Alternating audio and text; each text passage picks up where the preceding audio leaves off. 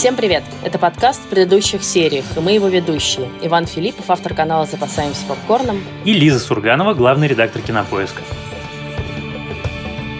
И начать этот подкаст я хочу с неожиданной новости. Вот буквально сегодня утром я прочла, что HBO не стал продлевать на второй сезон сериал «Ран», сериал «Беги», который мы обсуждали несколько выпусков назад. И, с одной стороны, наверное, я понимаю их решение. Сериал действительно не настолько выстрелил, насколько, я думаю, все ждали, учитывая имена шоураннеров или шоураннерок, как вам больше нравится. Но мне жаль, что мы не узнаем, чем же все-таки закончилась история героев, да, вот такой открытый финал они оставили в первом сезоне, и мы с Ваней как раз обсуждали, что может быть дальше, и жаль, что так он и останется открытым. Я все-таки надеюсь, что они не будут продолжать сериал вторым сезоном, а сделают спин-офф про приключения таксодермистки и ее девушки, шефа полиции, как они будут вместе раскрывать преступления и набивать чучело сбитых опоссумов и енотов. Мне кажется, это должен быть абсолютный хит. Ну что ж, а сегодня мы обсуждаем еще один старый сериал. Такую вот мы теперь ввели традицию и будем периодически это делать. И повод не случайен. Ровно 10 лет назад, в июле 2010 года, в эфир вышла первая серия сериала «Шерлок» на BBC, который практически немедленно стал абсолютным хитом и, наверное, одной из самых популярных экранизаций вообще рассказов Конан Дойля. Да, и на самом деле это повод для того, чтобы, конечно, сначала заплакать, потому что я прям отчетливо помню, когда вышел «Шерлок», как его все обсуждали, и у меня ощущение, что это было совсем не 10 лет назад. Черт! Да, Ваня, мы не молодеем. Ну, как-то это слишком радикально, мне кажется. Зато я вот пересматривала сейчас первый сезон, ну и даже второй почти успела досмотреть, и я вот совершенно забыла, но в какой-то момент Мориарти там в исполнении Эндрю Скотта произносит фразу «You should see me in a crown», и мы ее с редакцией вчера обсуждали. Это он как бы так предсказал появление Билли Айлиш, или Билли Айлиш его цитировала. Ну, в общем, это очень трогательная такая пасхалочка, если ты смотришь его сегодня. Смешно. Вообще, хотелось поговорить про то, почему этот сериал стал и популярным одновременно, и как он сам себя сгубил. Так что мы сегодня поговорим подробно и про его достоинства, и про недостатки. Но начать я предлагаю все же с достоинств, с того, почему этот сериал так выстрелил. И я думаю, что я сразу скажу, что я буду больше говорить про недостатки, потому что удивительным образом я понимаю. Я просто спор вел за эти 10 лет, наверное, раз 100, но я не люблю сериал «Шерлок», поэтому мне будет, в общем, что сказать. Но при этом «Шерлок», вот именно «Шерлок» BBC, которого придумал Стивен Моффат, это абсолютно фантастическая вещь, потому что, ну вот представь себе, 10 лет назад был 2010 год. Первый раз на экранах фильм про Шерлока Холмса появился в 1900 году. Угу. Экранизация BBC стала 251-й экранизацией романов Конан Дойля. То есть нету в истории литературы ни одного героя, который бы появлялся на экране так часто. Он есть в английских, американских, русских, еще каких-то национальных экранизациях. И это абсолютно какая-то универсальная вещь. Я когда в свое время писал про сериал «Шерлок» для своего канала, мне стало интересно, я полез читать, потому что наверняка же у этого явления есть какое-то универсальное объяснение. И объяснение, которое я нашел, которое на самом деле мне очень нравится, что Шерлок Холмс, придуманный Конан Дойлем, по литературным меркам удивительный герой. У него нет арки, у него нету полностью развития. Он, в принципе, не человек. Он функция воплощения интеллекта и логики. Все остальное Конан Дойль придумал ему какие-то качества человеческие, чтобы просто за ним было интересно смотреть. Там он играет на скрипке, он наркоман, у него там страсть разгадывать головоломки, он довольно странный, в общем, в общении человек. Бокс, прошлое неожиданное. Но при этом он как бы не совсем человек. А все человеческие качества в Холмсе воплощает Ватсон. Поэтому как только ты разделяешь Холмса и Ватсона, у тебя рушится вся история, потому что за ним одним неинтересно смотреть. Это невозможное явление. Так вот, из-за того, что он настолько лишен таких важнейших для литературного или киноперсонажа качеств, как человеческие качества, способность к развитию и способность меняться, то его очень просто экранизировать и помещать в любые обстоятельства, в любые времена, потому что все, что ты делаешь, это ты как бы локализуешь Ватсона, немножко меняешь декорации, немножко меняешь жизненные обстоятельства, и у тебя новая история.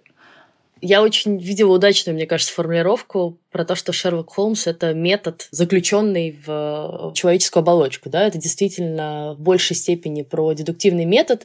И причем, ты прав, этот метод может применяться не только к преступлениям, но и, как мы прекрасно знаем по сериалу «Хаус», да, и к расследованию причин болезни и так далее, и так далее. То есть это просто про дедукцию. А дальше можно добавлять разные элементы. При этом мне-то кажется, на самом деле, что самые удачные экранизации Шерлока, они как раз получаются удачными за счет того, что они создают некоторый объемный портрет, да, за счет того, что ты все-таки не только разгадываешь головоломки, но и видишь интересного тебе очень человека. Он может быть там в чем-то отталкивающий, в чем-то неприятный, да, как Шерлоку Камбербэтчу, он абсолютно, да, уже такой социопат, как он сам про себя говорит. Но все-таки он тебя невероятно интересует, и в нем есть какие-то черты, за которые ты цепляешься. Я вообще большой фанат и рассказов про Шерлока Холмса, и читала их очень много, и перечитывала в юности, и вообще выросла на советских экранизациях. У нас в семье это было прям регулярной традицией смотреть и пересматривать все вот советские фильмы с Ливановым и Соломиным, и все эти фразы, там, он видит ваше отражение в кофейнике, да, прочно вошли в мою жизнь, поэтому я вообще трепетно отношусь ко всей этой истории. И тем не менее, мне кажется, что BBC-шный Шерлок получился все же удачной экранизацией. И давай сейчас попробуем разобраться, почему. Ну, слушай, раз уж ты упомянула, то мне как раз кажется, что вот все, что ты говоришь, все совершенно так, но для меня это применимо не к BBC-шному Шерлоку, а к Хаусу. Мне кажется, что самая удачная современная экранизация Шерлока Холмса, которую бы одобрил сам Конан Дойль, это именно Хаус. Потому что там у него получился действительно герой, который, с одной стороны, очень точно в главных вещах повторяет великого сыщика, которого придумали больше, чем 100 лет назад, а с другой стороны, у него все-таки появились вот те вещи, которые не допридумывал Конан Дойль, вот человеческие. А про советского я точно так же усмотрел, наверное, миллион раз. Мои дети его обожают, они пересматривают его каждый Новый год. Это какая-то у нас такая неожиданно, спонтанно возникшая семейная традиция пересматривать «Собаку Баскервилей» обязательно в декабре, чтобы на улице холодно, а ты, значит, сидишь, смотришь «Собаку Баскервилей» с чайком.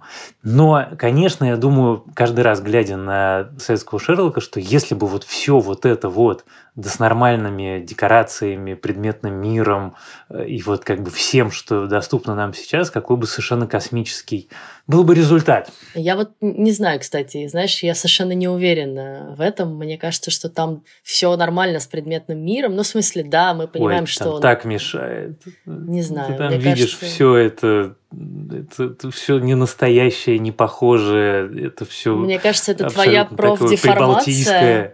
И она, ну, мне, например, никогда совершенно не мешала наслаждаться всем остальным. Просто там все остальное сильно перевешивает. Я согласен. Нет, это действительно профдеформация, ты права. Просто, ну, как бы, когда ты смотришь миллион английских сериалов и там бываешь и знаешь, как это выглядит на самом деле, то ты понимаешь, что все, что ты видишь в замечательном советском сериале, который я очень люблю, это все неправда, кроме героев. Герои замечательные. Героям нет ни единого вопроса. И к актерам, которых играют. А вот весь мир, в котором они живут, такая, знаешь, советская фантазия на тему того, как могла бы выглядеть Англия.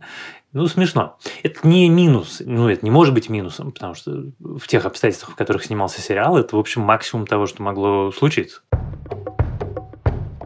Давай вернемся все-таки к тому сериалу, который мы сегодня собираемся обсуждать. Это «Шерлок» 2010 года.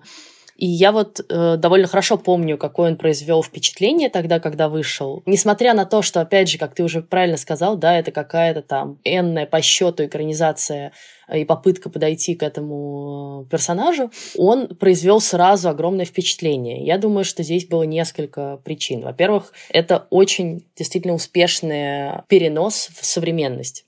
Ну, то есть они умудрились найти какой-то баланс между тем, что как бы постоянно намекать вот на викторианскую Англию и такую традиционную Англию, консервативную Англию, и при этом все истории перенести в современный нам мир и очень сильно изменить подходы к герою и к формату рассказа, да. По-моему, Шерлок был, ну, чуть ли не первым или одним из первых сериалов, который вот так активно начал внедрять все эти визуальные приемы, прекрасно иллюстрирующие наш сегодняшний быт, да, вот когда у тебя сразу в голове проносятся эти карты, навигаторы, какие-то словечки, как в интернет-мемах, да, сообщения, которые выходят сразу на экран. это все сегодня уже абсолютный, как бы, чуть ли не штамп, да, и абсолютный маст, наверное, в таких сериалах, где есть какие-то технологии.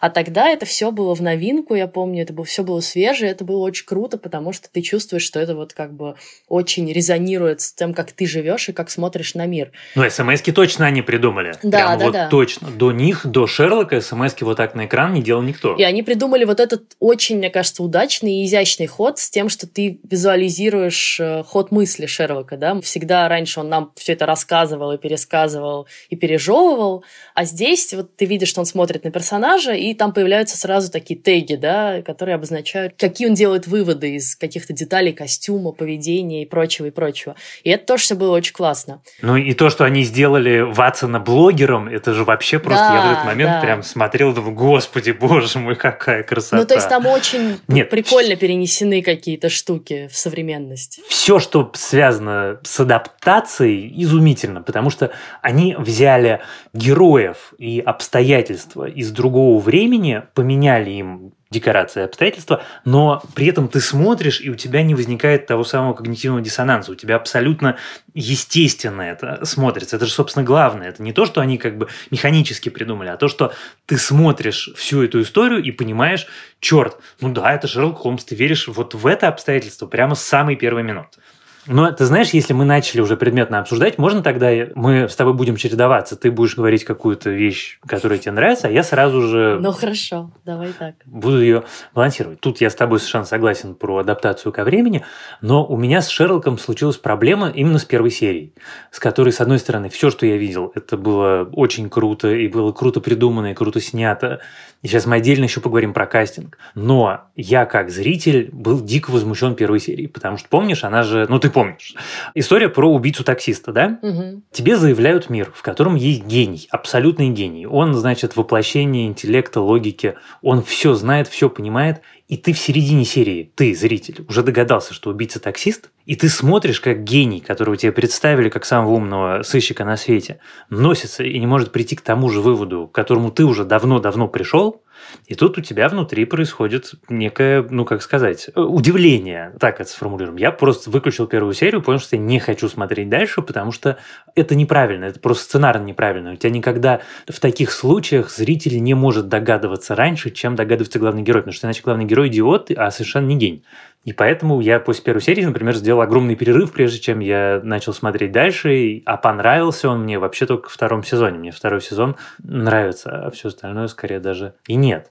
И я от этого привкуса того, что они, ну, как бы не до конца умеют сбалансировать героя, каким они его видят, и героя, каким его должны видеть зрители, я с этим всем, конечно, жил много эпизодов. Слушай, я понимаю, с одной стороны, о чем ты говоришь, с другой стороны, мне кажется, что нам очень сложно отделить, о чем мы реально догадались и о чем мы уже на подкорке где-то головного мозга знали, потому что «Этюд в багровых тонах», как он в оригинале называется, ну, действительно был экранизирован много раз, да и ты читал его, и мы и так знаем, что убийца таксист или кэбмен, да, как он был в оригинале, и играл его Караченцев. Можешь ли ты это отделить? Я вот для себя уже не могу отделить. Мы знаем, что в серии, которая называется «Рейхенбахский водопад», Шерлок должен типа погибнуть. Мы это знаем заранее. Там есть какие-то вещи, которые уже у тебя просто вшиты на подкорку головного мозга. Ты не можешь про них не догадываться, да? Дальше там вопрос как бы оформления и какой-то перестановки каких-то маленьких частей. Но на самом деле же в основе своей этот сериал идет более или менее по рассказам. Ну, как-то сильно, мне кажется, не отходя от них. Ну, если берет какой-то конкретный рассказ.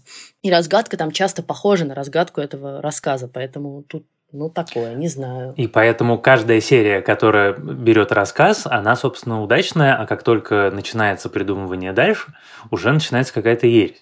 И тут можно, мне кажется, плавно перейти к моменту, который мы с тобой даже до подкаста обсуждали. Вот этот текст из американского GQ, который мне страшно понравился. Там автор обращает внимание на главную вещь, что Конан Дойль себе, профессор Мориарти, всемогущего повелителя всех преступников Европы, придумал с одной исключительной целью – убить Шерлока Холмса. Он задолбался писать рассказы, ему нужно было убить Холмса, для того, чтобы убить великого сыщика, нужен великий преступник. У Мориарти не было ни бэкстория, ни какой-то мифологии, ничего.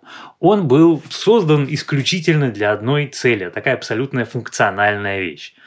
А сериал из него сделал, при том, что мне очень нравится сериальный Мориарти, разумеется, Эндрю Скотт потрясающий.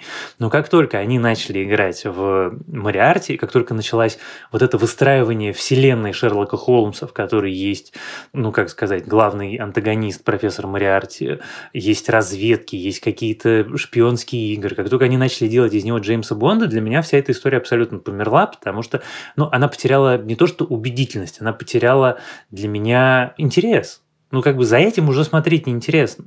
Холмс все-таки не... Ну, это не про него. Он не должен спасать мир, он не супергерой. Это опять-таки то, что вот как раз в этом тексте было, что... Это вторая мысль, собственно, которая мне очень понравилась, что как только из Холмса авторы сделали супергероя, он стал плохо выглядеть как персонаж, потому что супергерой всегда олицетворение какого-то достоинства. Супергерой не может существовать абстрактно. Он что-то. Он справедливость, там, доброта, эмпатия, что угодно. Но у Холмса этих человеческих частей нет. Он интеллект и логика. Супергерой-логика – это такая, в общем, неоднозначная вещь. И не обязательно рабочая. Слушай, с одной стороны, я с этим согласна. И мне кажется, что даже не Мориарти, на самом деле, а Мэри сгубила Шерлока Холмса, потому что когда начинается вот эта вся уже просто какая-то совершенно запредельная чушь с тем, что Мэри двойной, тройной агент, какая-то разведка, за ней начинает охотиться, и потом она жертвует собой, чтобы спасти Холмса. Ну, короче, вот там уже просто сериал улетел в какой-то космос. Я уже не говорю про финальную серию, где появляется сестра Шерлока Холмса, и ты такой, вообще, что вы сейчас придумали? В этом смысле, мне кажется, что самые удачные сезоны сериала – это первый и второй. Второй, может быть, даже больше, хотя там, на самом деле, вот как раз экранизация рассказа «Собака Баскервилей», по-моему, самая неудачная. Ну и вообще в экранизациях этого рассказа. Супер скучная. Кстати, на это тоже обращают внимание часто в прессе, что там сезоны часто выстроены так, что первая и третья серия лучше, а средняя проседает. Ну да. И это правда так. В первом сезоне тоже средняя серия. Вот про этого слепого банкира, про китайцев. Какая-то совершенно невнятная, очень суматошная и с очень странной развязкой. Я, с одной стороны, согласна, что желание увязать все сразу к Мориарти, а мы же про него знаем уже в конце первой серии, да, нам уже намекают, что это все и таксист этот неспроста, хотя в оригинальной истории он был сам по себе, но там тоже была какая-то, честно сказать, у Конан Дойля вот эта вся история с мормонами и прочим тоже так себе. Но мне вообще кажется, что, как ни смешно, детективные сюжеты и детективные разгадки в «Шерлоке» на самом деле довольно слабые именно в сериале. Они не очень заинтересованы в том, чтобы выстраивать много интересных детективных историй. И действительно, еще это связано с тем, что они их не создают как отдельные кейсы, да, которые просто постепенно Холмс разгадывает одно с другим. А все это бесконечно увязывает к мировому злу и к сети, значит, злобного профессора. Но при этом, мне кажется, что само воплощение экранное Мориарти просто гениальное. Ну, кто же с этим спорит? Сцена в бассейне, где мы впервые видим в этом образе уже Эндрю Скотта, и как он себя ведет, это настолько ново тоже было и свежо, потому что как мы привыкли видеть Мориарти абсолютно как функцию. Вот ты говоришь, Конан Дойль его выдумал для того, чтобы убить Шерлока. И он везде был абсолютно какой-то шаблонный, такой злодей, мрачный, страшный, который, значит, убивал его у водопада. Ну, якобы убивал. А здесь это совершенно другой персонаж, да? Ты знаешь, что будет, если ты не оставишь меня в покое, Шерлок. Так ведь? О, убьешь меня, загадка легкая. Да что ты... Ну, не столь примитивно. Убью, конечно, потом когда-нибудь. Я не хочу торопиться. Я подожду особенного случая. Нет. Не кончишь соваться... Я тебя сожгу. Я тебе сердце выжгу. Абсолютный психопат, абсолютно в духе тоже времени. Вспомним Джокера, да, Хита Леджера, который тоже тогда, собственно, стал культом. Вот такой просто улетевший злодей, который совершает зло просто ради зла, да, не ради каких-то даже, ничего не ищет. Ему просто нравится как бы издеваться над людьми. И я прям сцену в бассейне готова пересматривать и пересматривать. Она абсолютно, мне кажется, каноническая уже стала. И при этом, если подумать, то он же там не очень много-то появляется. Там вот есть этот эпизод со сценой в бассейне. На самом деле она всего минут 10 длится. И еще пара появлений в втором сезоне. Ну вот одна серия второго сезона там прям сильно ему посвящена. Но Это очень яркий образ, который ярко остается с нами до сих пор.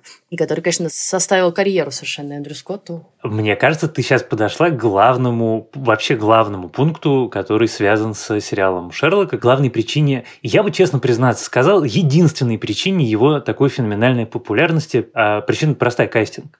Бенедикт Камбербэтч, Мартин Фриман, Эндрю Скотт — это выдающиеся попадания в роли. Сам Гэтисс, который играет Майкрофта Холмса, это все абсолютно идеальные, как бы на 146% попадания в роли. Убери любого из них, и у тебя вся эта история рассыпется. И я думаю, что, ну, на самом деле, не случайно, что популярность же Шерлока, когда ты начинаешь в ней копаться, она такая довольно специфичная, и она вся выстроена не вокруг сериала, а вокруг персонажей.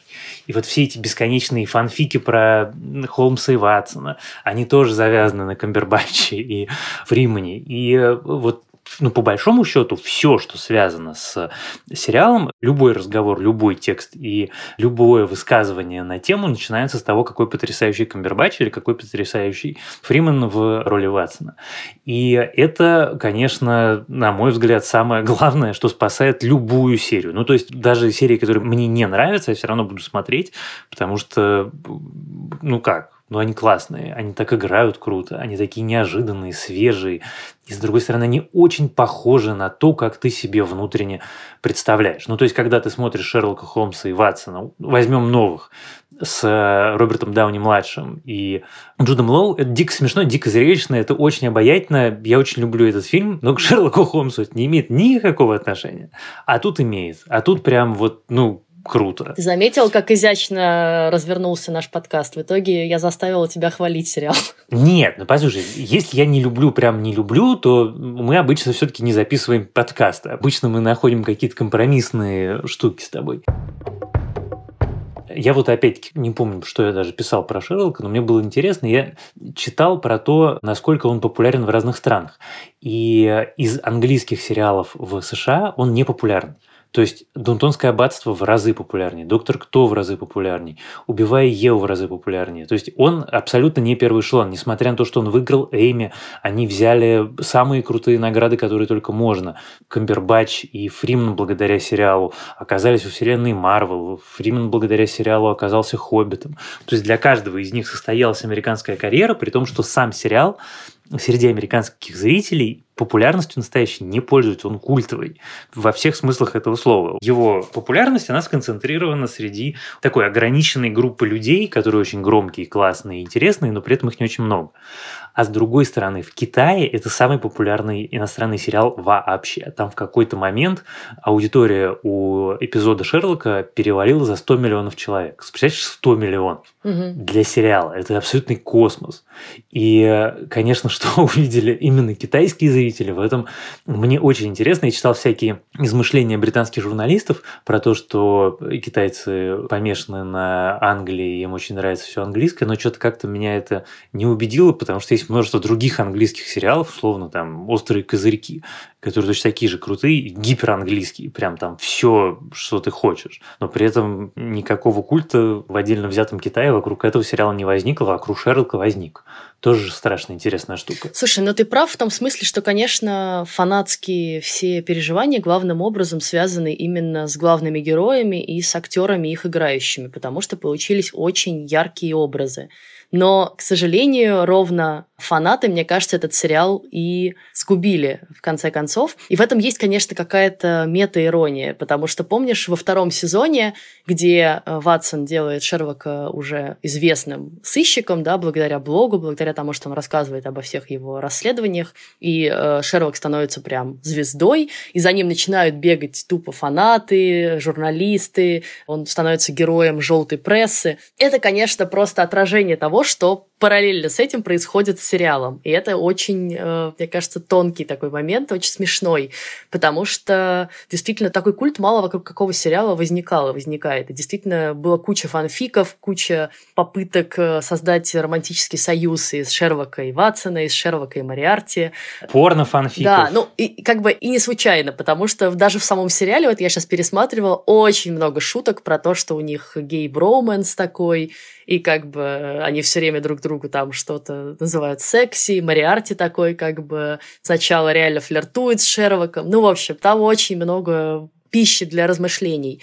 И мне кажется, что это, конечно, поэтому, потому что создатели сериала гораздо больше инвестировали в отношения между персонажами, чем в детективные истории. Детективные истории стали абсолютно таким просто фоном для того, чтобы показывать, что хочет Мориарти от Шерлока, что Шерлок хочет от Мориарти. Великолепная совершенно серия про Ирэн Адлер. Я ее пересматривала тоже и прям местами ой, да, она прекрасная, в голос хохотала. И тоже, как они великолепно придумали с тем, что она становится не просто такой как бы светлой, дамой, общение с которой все хотят, а просто доминатрикс, которая реально ставит на колени всю страну.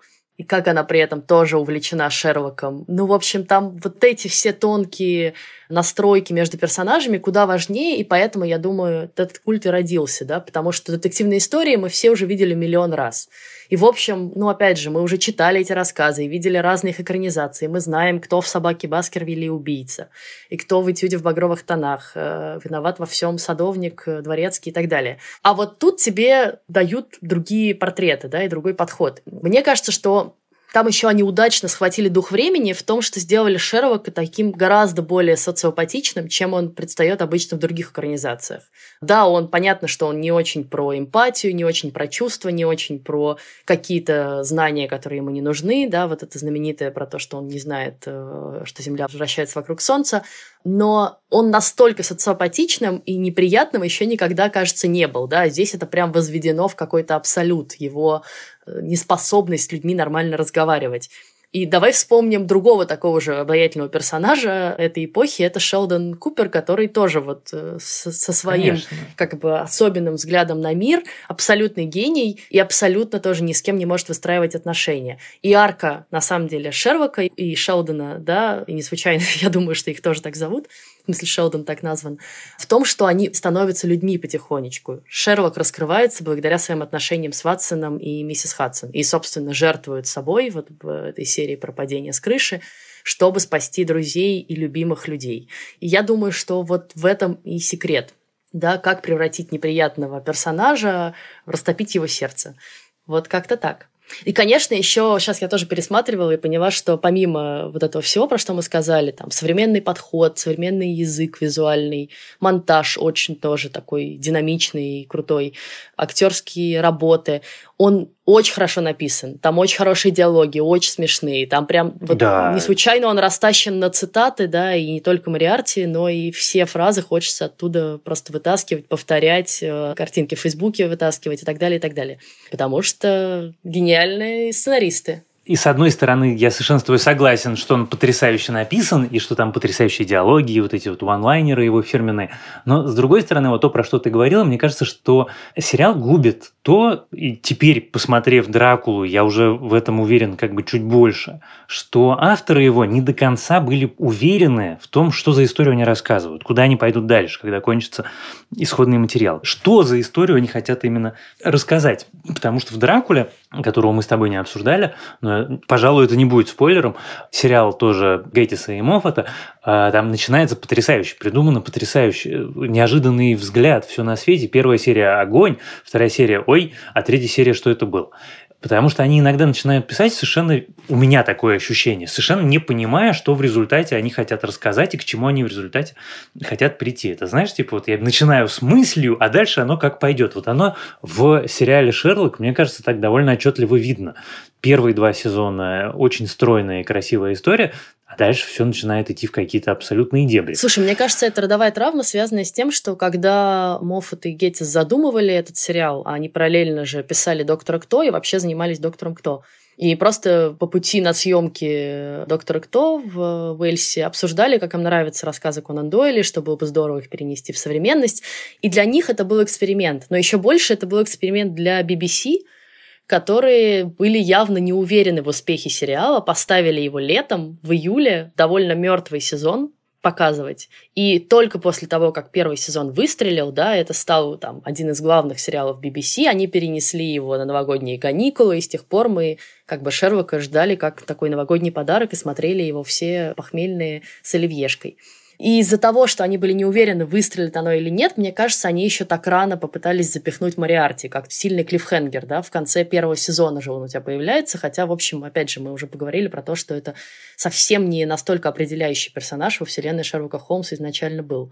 А дальше уже как бы некуда было от этого деться, и вот Шерлок и Мориарти, как два таких разных полюса этого сериала, и которых надо все время как друг с другом сталкивать, и это противостояние приходит к кульминации в серии про Рейхенбахский водопад, и они погибают оба, или нам так кажется. А дальше вот случилась, конечно, вот эта фанатская проблема, абсолютно повторившая, причем историю столетней давности. Конан Дойль действительно убил Шерлока для того, чтобы уже перестать это писать, потому что его замучили фанаты, но после смерти Шерлока фанаты замучили его настолько, что его пришлось воскрешать. И дальше как бы родилась вся эта история с тем, что Шерлок обманул всех, и там, значит, на самом деле не упал никуда. Но в сериале, мне кажется, что вот Моффат и Гэтисс, пытаясь перенести эту историю в современность и в то, что Шерлок падает не с водопада, а с крыши госпиталя, перемудрили самих себя. И так перемудрили, что фанаты вот потом после этой серии 2 года ломали себе голову, как же Шерлок выжил, да, вроде как упал, мы все видели, кровь на асфальте и так далее, и Ватсон там был.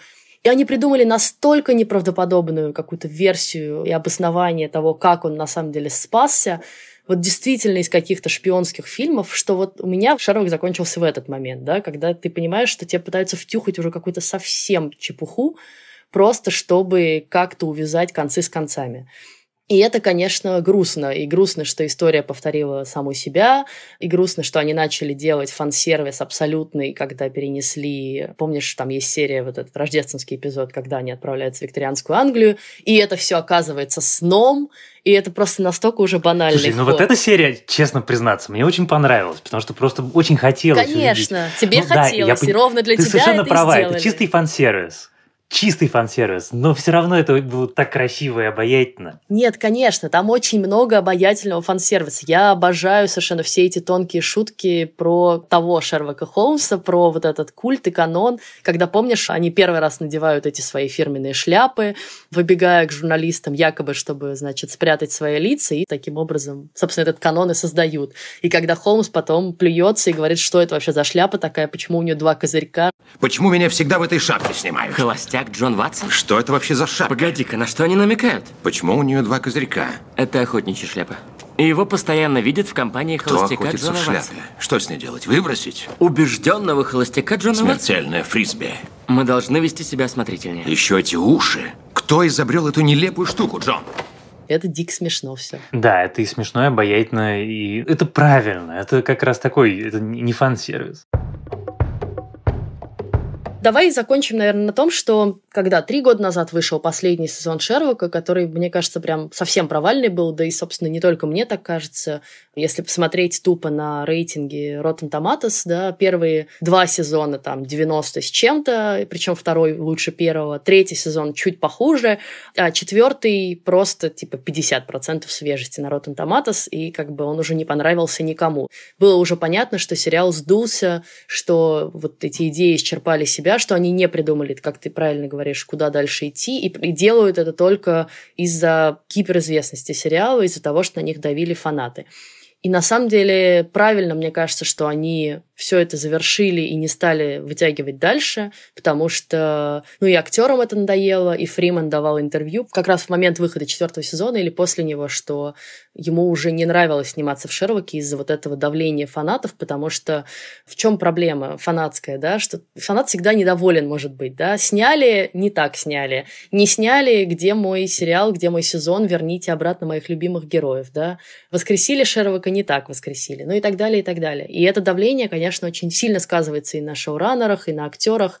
Да и, в общем, поскольку он выходил с такими перерывами, то было сложно ожидать, что все будут сохранять этот энтузиазм. Да и актеры уже переросли это, и вот мы обсуждали с тобой совершенно прекрасный другой сериал с Мартином Фриманом, где он вообще в другом амплуа предстает. И Камбербэтч тоже перерос себя и пошел... Ну да, слушай, у него такой потрясающий сериал, который мы не обсуждали, Патрик Мелроуз. Да, и Эндрю Скотт тоже вообще куда пошел. В общем, все у них хорошо сложилось. Я предпочитаю помнить Шерлок вот по этим 2 сезонам первым хорошим до смерти Шерлока.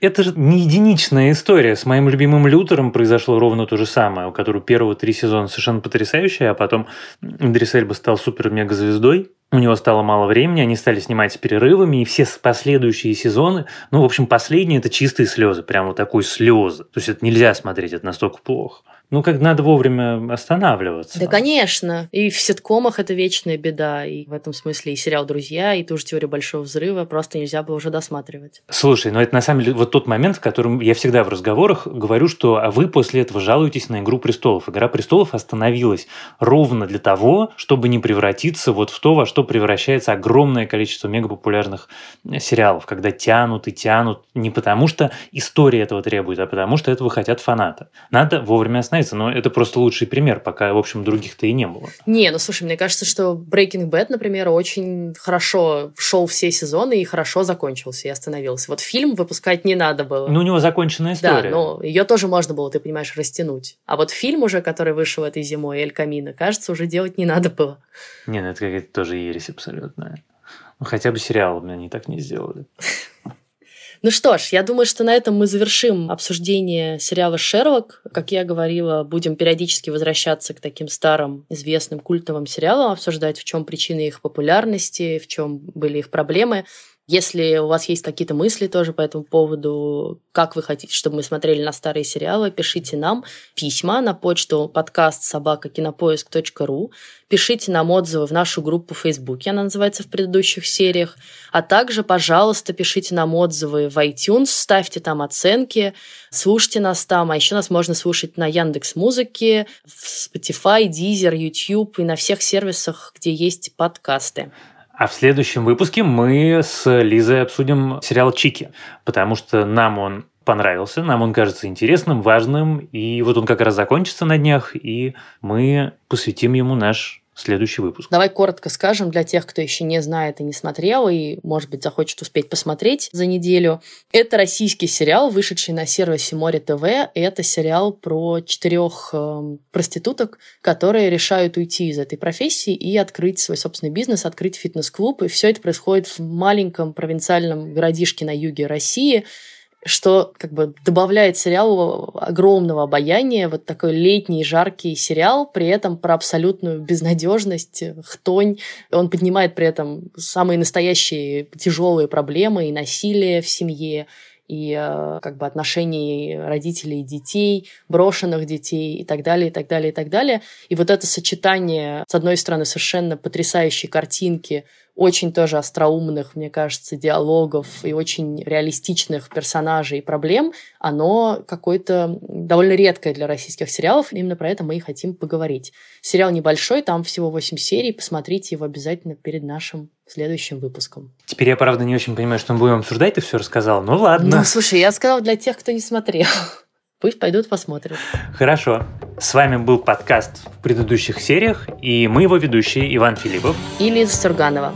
А помогают нам в создании этого подкаста наш продюсер Женя Молодцова и звукорежиссер Геннадий Фин. Пока. Пока.